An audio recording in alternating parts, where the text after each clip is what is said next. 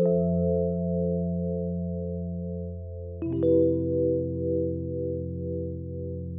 嗨，我是康娜，我是卡拉，欢迎收听偷听 Story。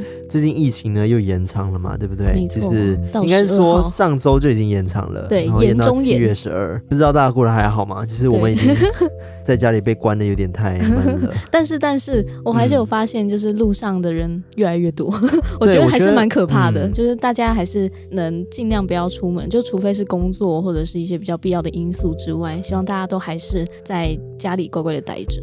对，因为我们录音的时候虽然是七十几例的时候，但是这种东西就很难说啊。就是你知道感染源这种事情，就是你只要一个人被感染，它的传染力是很可怕的。对啊，所以还是希望大家真的是乖乖待在家，就是直到三级解禁为止。没错。也不要急着出去玩了，我觉得就是慢慢来。你知道我有听说，就是很多那个订房的现在都已经满了嘛？我觉得这是非常可怕的事情。你说七月以后的订房吗？对，就是之前那时候是还没有宣布，就是继续延长到七月十二号的时候，嗯，然后那时候就已经一直有听说，就是。很多那种观光区的那种民宿啊，什么都已经订房都订满，我就觉得非常的可怕。嗯、应该说，我能理解大家很想出去的心情啊。就、嗯、是我自己很喜欢出去玩，然后也想出国。对啊，已经好久没出国了。哦、就是呃，但是我还是觉得身体健康最重要。就是我们一定要让这件事情真的是稳定下来，然后再去。再去做也不迟啊，对啊，反正人生还很长啊，对吗？就忍一下嘛，对，就大家忍一忍，然后就是一起等，就是国际也好起来，然后台湾也好起来，然后再一起出国玩。没错，毕竟在家里也是有很多事情可以做的嘛，对，就是比如说玩游戏啊，对，然后例如说《阴尸路幸存者》啊。iOS 版终于上线啦！对，因为呢，我们等了很久。对，然后我们就突然看到通知跳出来说：“哎，已经开始可以下载了。”对，然后当天我们在录音，对，我们想说：“嗯，这这这这 跳什么通知说可以玩是什么意思？”然后我们就开始狂玩，然后录音的时候是卡超久，直接延档，是不是？对，就是延档。对，然后这这是个很好的消息，就是我们已经在就是因为我们已经上线了嘛，所以我们第一时间已经开始玩了。没错。然后我们已经创了我们的工会。没错。然后先跟大家说一下我们伺服器在哪里好了。我们伺服器在二二四的伺服器。那因为我知道有些安卓系统的朋友们之前就已经开始玩了。那有玩的人也没关系，如果你的那个什么市政厅在六等以下的话，你还是有机会可以换到。对。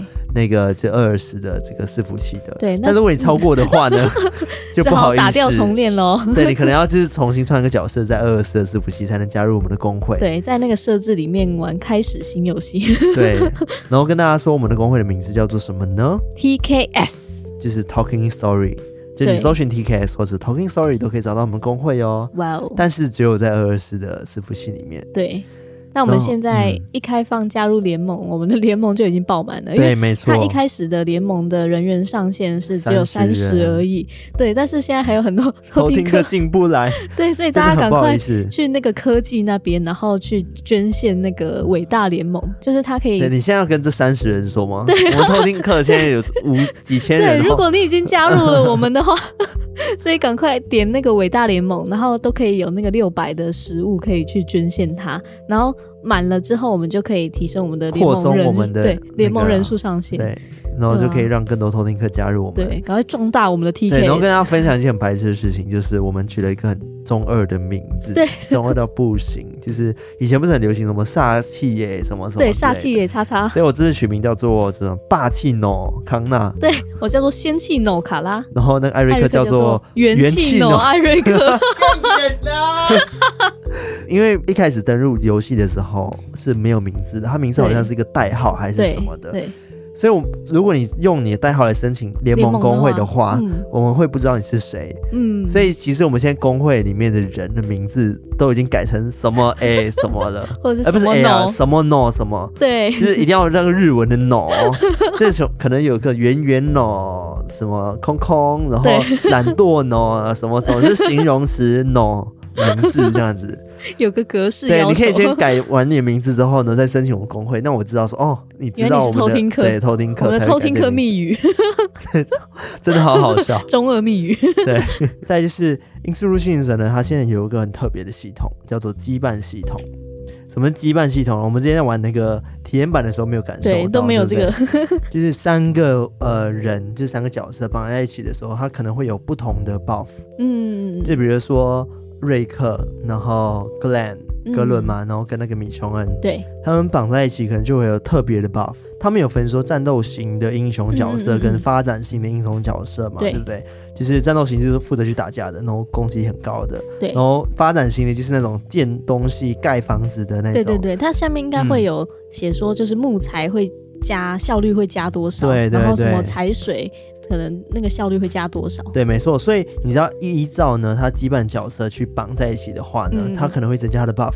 比如说刚刚讲发展型，它原本可能产出的速度就会增加，可能五趴到二十趴左右。嗯、其实这五趴到二十趴真的差很多。你要想一下，一个小时的二十趴是多少？对，而且到最后真的会发现，那你们要回答我这个问题，直接略过数学题。一个小时二十趴好像六十分钟嘛，六十分钟二十趴好像是。呃，二十几分钟吧，我我不知道，反正就是数据很烂，好，反正它就是能提升这些 buff，对，非常有用。因为你到最后就会发现，就是这些资源真的是越来越难取得，对，就你一下就花完，然后一下就不够。而且打僵尸真的很难打，超级难，我觉得卡在十几关我就动不了了。对对，之前试玩版的时候，但是我相信有这个羁绊的那个。功能之后应该会差很多，对，互相 buff 一下。还是要推荐一下大家，可以到双商店，就是 Google Play 跟 App Store 上面搜寻，就是《阴尸路幸存者》。没错，一起来跟我们玩吧！耶！好，那就是呢，今天要跟大家讲的故事呢，是呃跟阴尸路没有关系，但是呢，我个人觉得这个故事已经算近期算偏可怕的故事了。嗯嗯，对，这个投稿人呢，他叫做怡君。他有说他的名字就是菜市场名，怡君就是那个怡君，嗯嗯嗯，对。然后他有说，今年二月的时候，他在 Apple Podcast 上面偶然听到我们的频道，然后他本身也很喜欢灵异的故事，然后平时在家也是看维腾的影片或者是老王等等的，嗯嗯。但是因为他本身呢是在超商里面工作，所以他补货然后飞站柜台的时候，就会真的戴起耳机偷听史多利，对。然后他就很喜欢我们这样子，也想跟我们分享他的故事。哦，谢谢你。哦，对，那他的故事呢是发生在他大学时期的时候。嗯，你猜是大学时期会有什么样的事情？大学时期，大学，对，我的大学？不是，就是 睡过头，不是啦，就是大学时期某个活动发生的。大学时期，对，没错。所以这集呢是跟宿营有关系的哦。哦，但我觉得这难道是夜教故事？嗯。这个故事是夜教没错，就是夜教前他们筹备的时候发生一些怪异的事情，哇哦，诡异的事情，哇，可怕可怕。对，好啊，那我们就直接来偷听 story。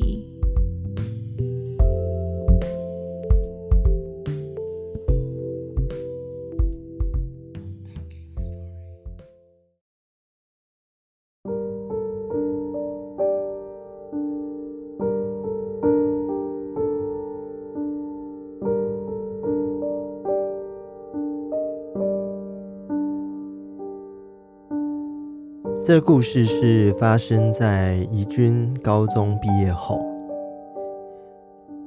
他说呢，他上了大学，他一定都会参加社团，然后大学生活也才会多姿多彩。那在他大学的时候呢，他就刚好认识了喜欢融入在团体中的同学，叫做阿普阿秋。而因缘际会下呢，他们也被系学会的学长们直接点名做干部。阿普接任的是会长，那阿秋接任的是秘书，而他呢，就是怡君接任的是总务。基本上系学会整个运作就是他们三个人。那活动比较大的时候呢，才会召集多一点人来帮忙。就这样，他们办了大大小小的活动，包含新生宿营。怡君他们为了举办下一届的新生宿营活动的时候呢，其实会长阿普，他就负责联络好厂商，安排好时间，他们就一行人就一起去场勘。到了目的地后，他们就进行一些环境的观察。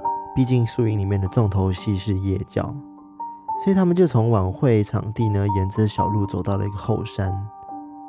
那因为场勘的时间是白天，所以在后山的时候，就像是一群朋友去爬山一样。一群人边走边聊天，走到了小坡顶上。怡君就跟旁边的阿秋说：“哎、你有没有闻到一个熬中药的味道？”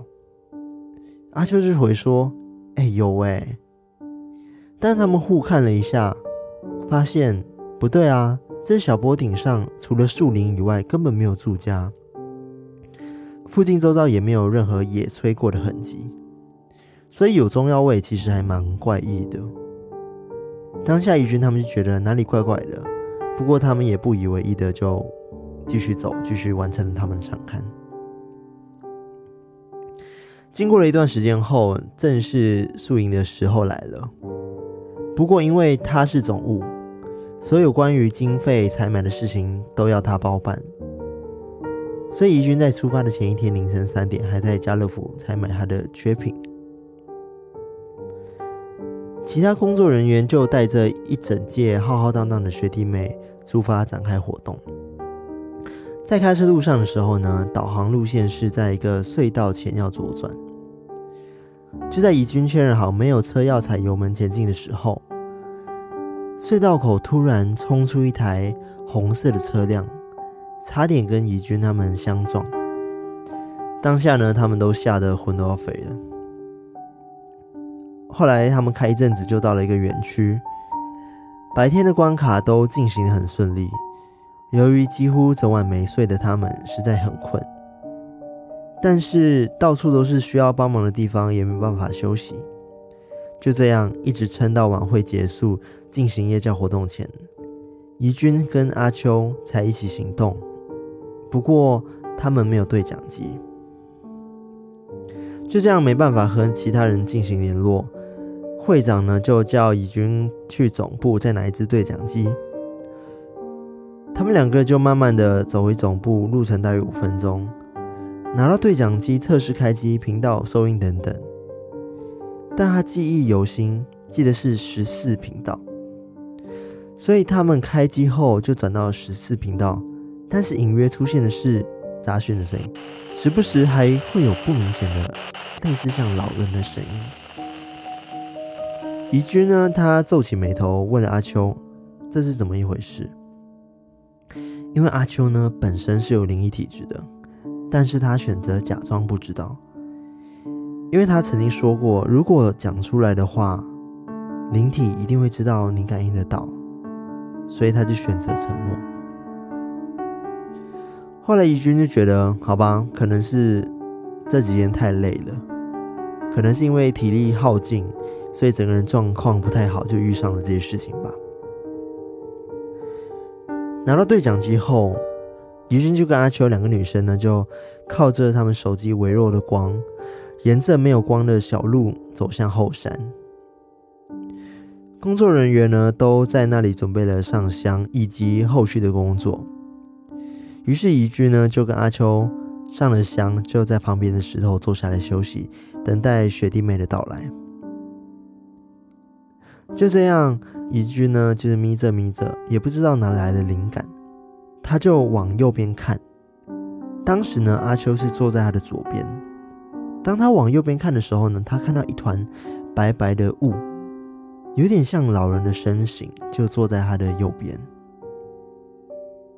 他很想仔细看清楚，但他实在太累了，他就转头问阿秋说：“哎，你看旁边那个是什么？”阿秋就直接摇头跟他说：“哦，没有，没有，没有。呃，你不要想太多。”然后就想说，是你看错了。于是他们这两个就继续的休息。那因为山路本身就不好走，又加上是晚上看不太到，工作人员呢就提前在路上放了一些荧光棒作为路线的指引。一组一组的学弟妹出发后，他们呢就跟几个男生工作人员负责垫底，顺便收回放在地上的荧光棒。那大家都一定听过，就是晚上走在路上的时候，尤其是夜教，一定不能叫对方的名字，尤其是本名。所以怡君呢，他们就是彼此以绰号称呼对方。但是走在最后垫底的是一位叫做阿燕的同学。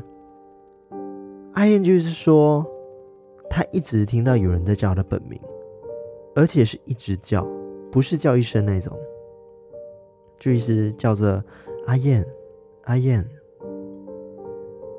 一开始他以为是前面的人在闹他，但他仔细听，不对啊，这个声音来源是在他的后方，而且他是垫底的，怎么会有人在他后面呢？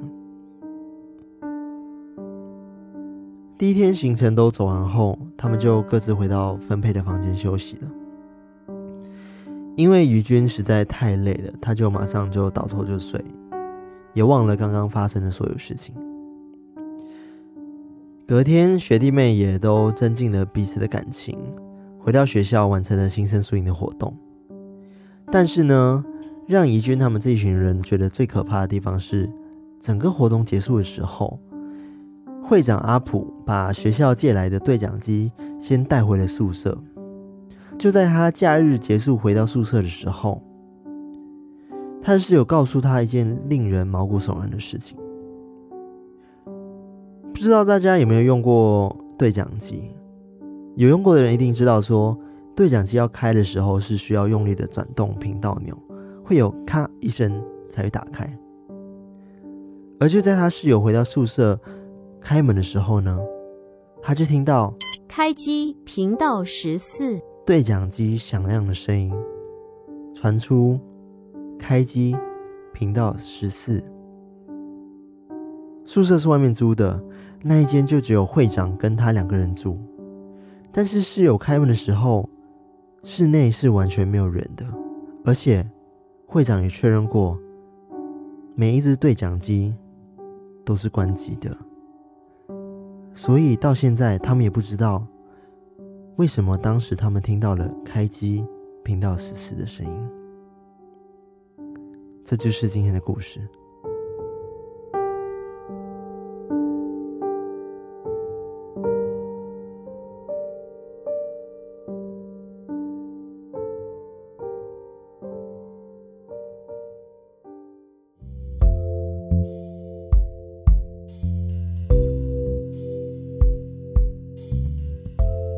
现他们的那个嗯对讲机好像比我们以前用的还高级。对，以前我们宿营的时候好像蛮烂的，我们对讲机不会发出那个什么频道十四。对，一样是转开，但是没有那么高级的语音。对，其实我就想到以前是在办夜教的时候，那我们社团不是办过夜教嘛？那时候是夜教负责人，嗯嗯，然后那时候我就用对讲机。其实我觉得对讲机是蛮诡异的东西，嗯，尤其是你一个人在一个黑暗中，然后你去对讲机发出声音，吱。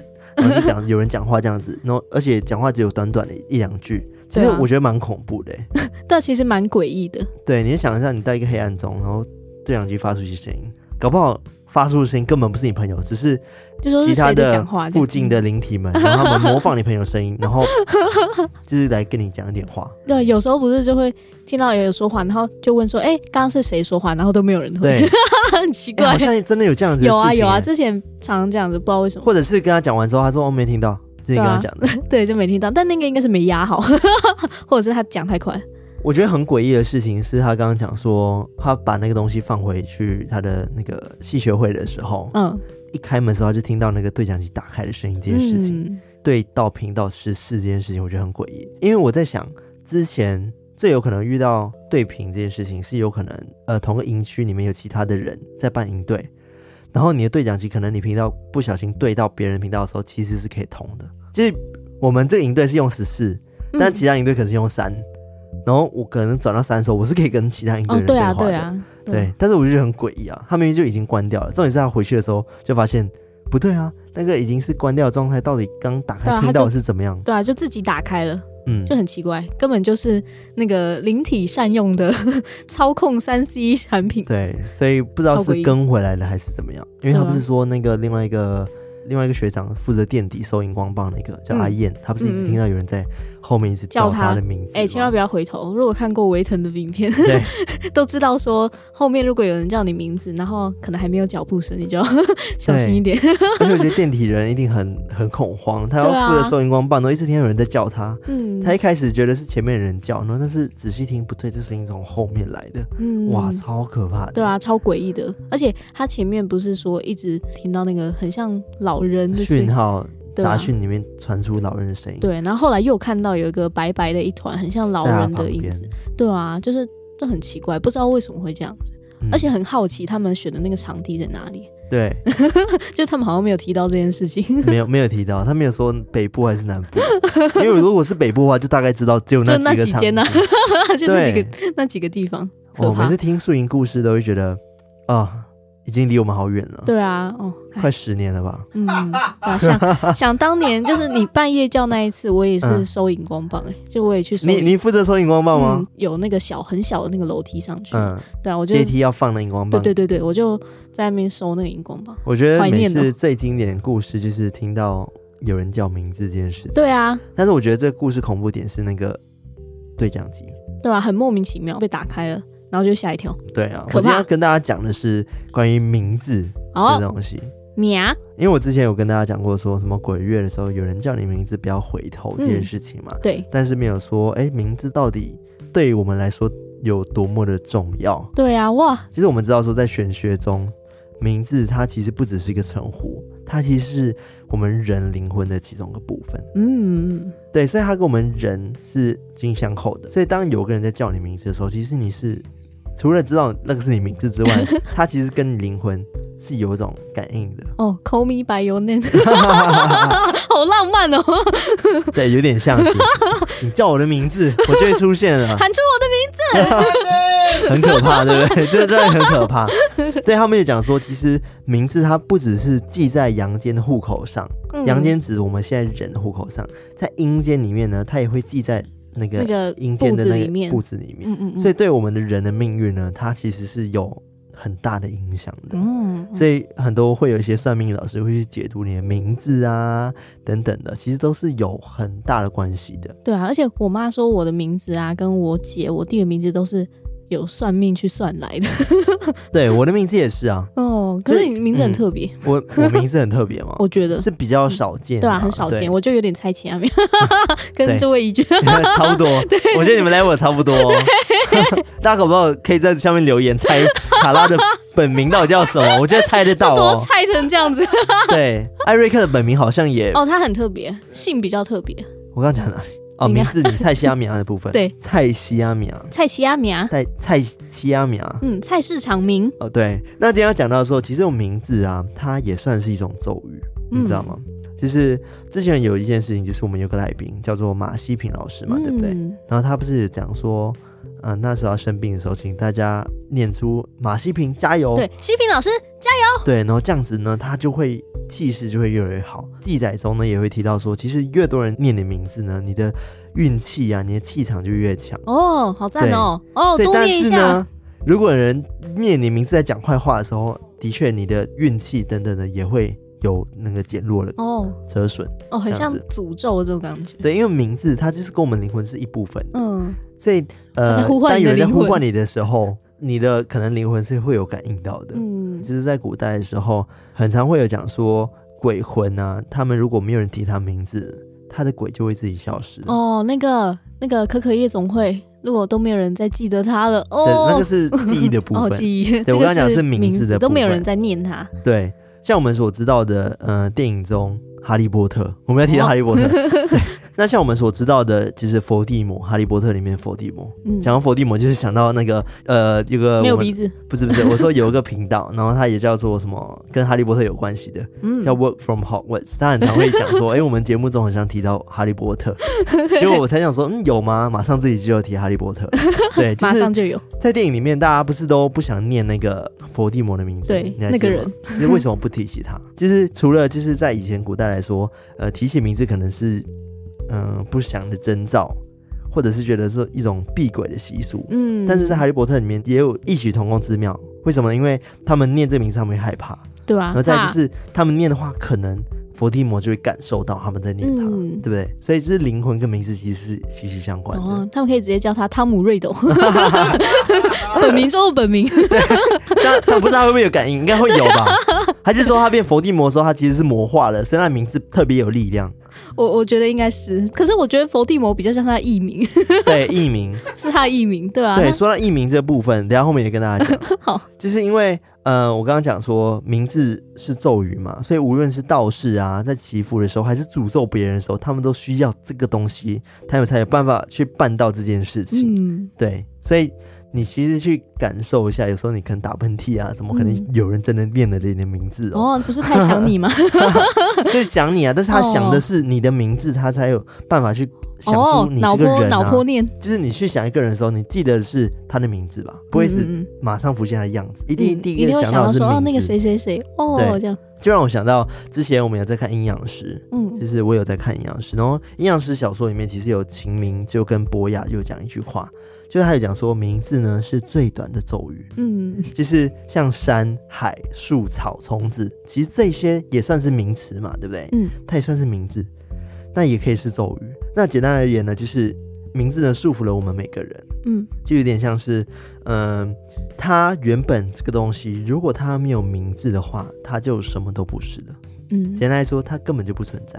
哦、如果苹果今天不叫苹果，它是什么？它什么都不是。嗯。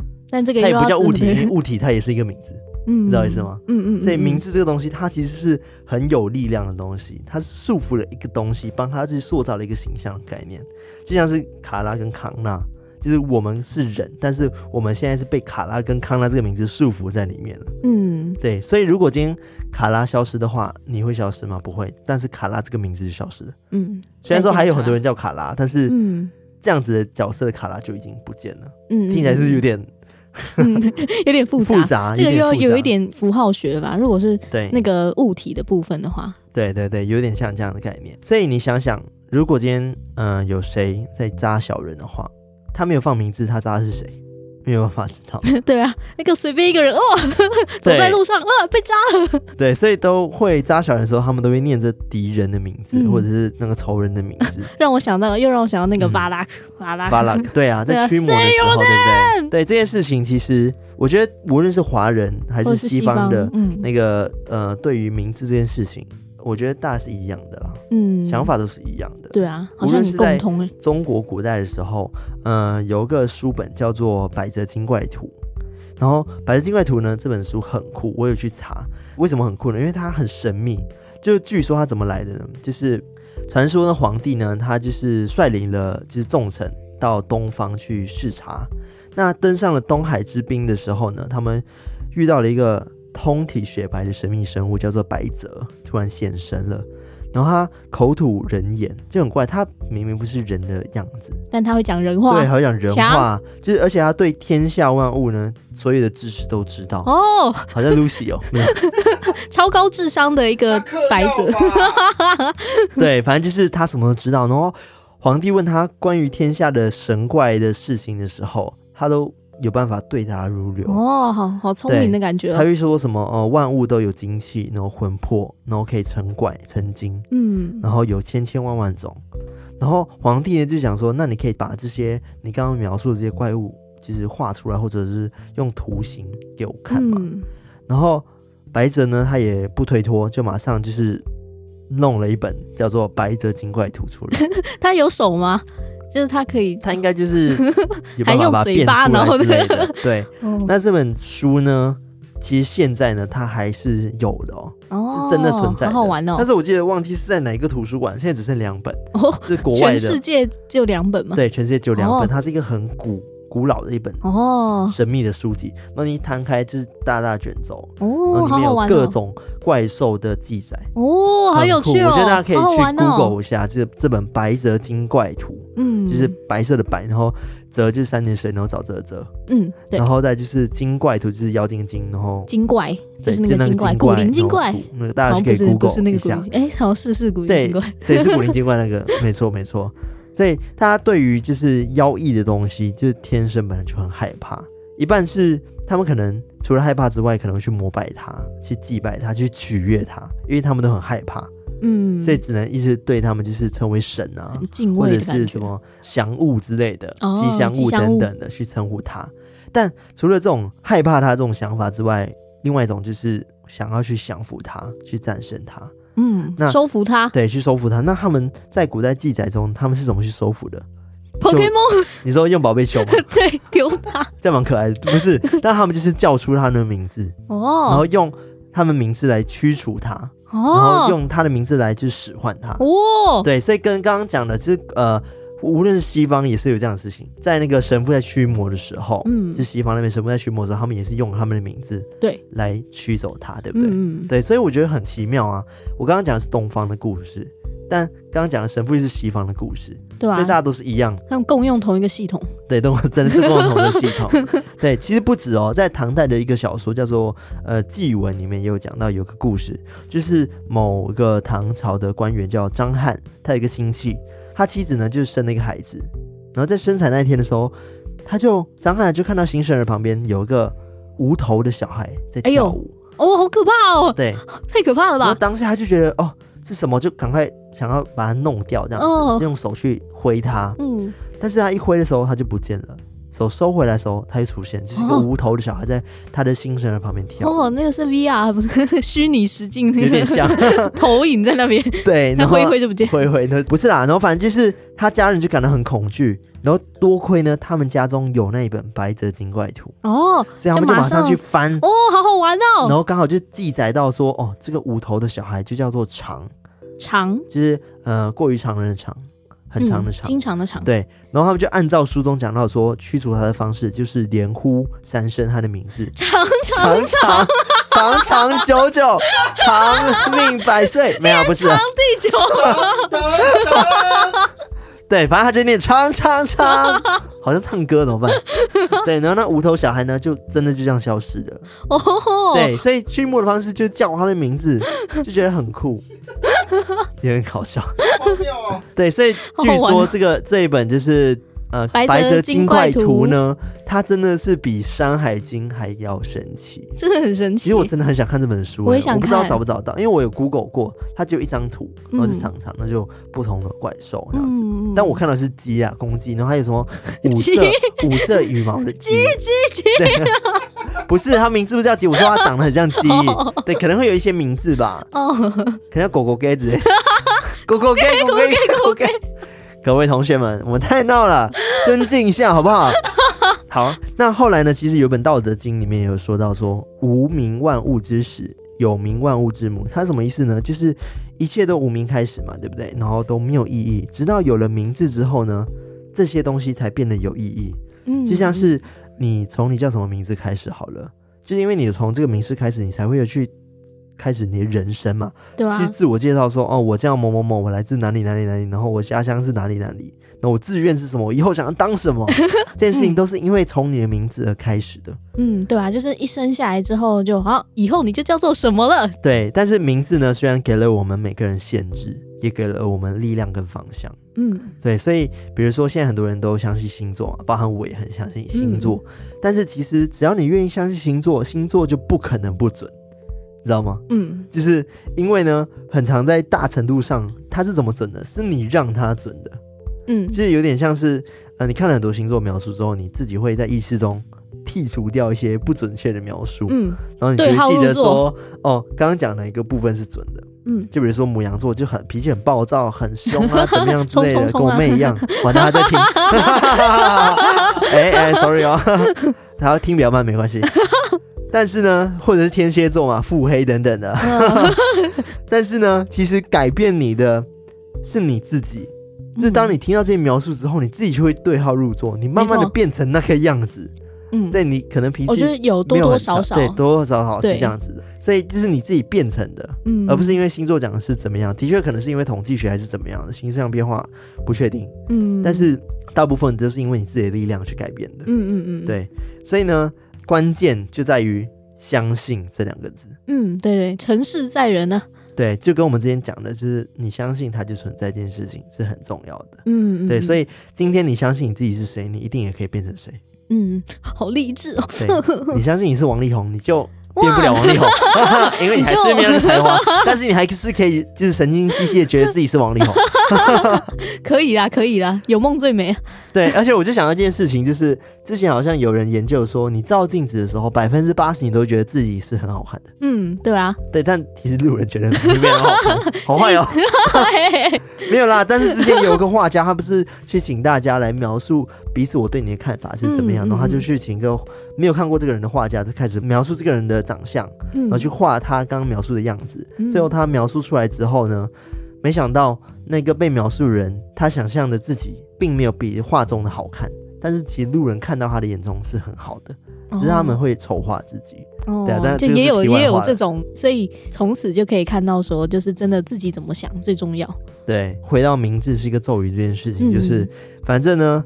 我们的未来都会因为我们名字而受影响，所以就是你都会朝着这个方向去发展，所以才叫做名字是一个咒语，最短的咒语这件事情。嗯，但这个是出自于那个阴阳师里面啊，但是我觉得大同小异，大家的想法都差不多。但是名字这个事情呢，之前有提到说名字是可以改变的，换名字然后它是可以改运的，像可以去吃鲑鱼啊什么的。对，对，过时的梗我们就不提了。对，就是呃，名字是能影响我们的命运的嘛，对不对？嗯、然后，所以当我们去想要去改名字的时候，就是为了希望可以改运这件事情。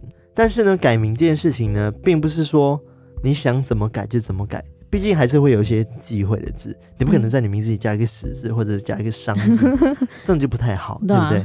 就是名字呢，它改名虽然不一定可以让你升官发财，或者是让你婚姻美满。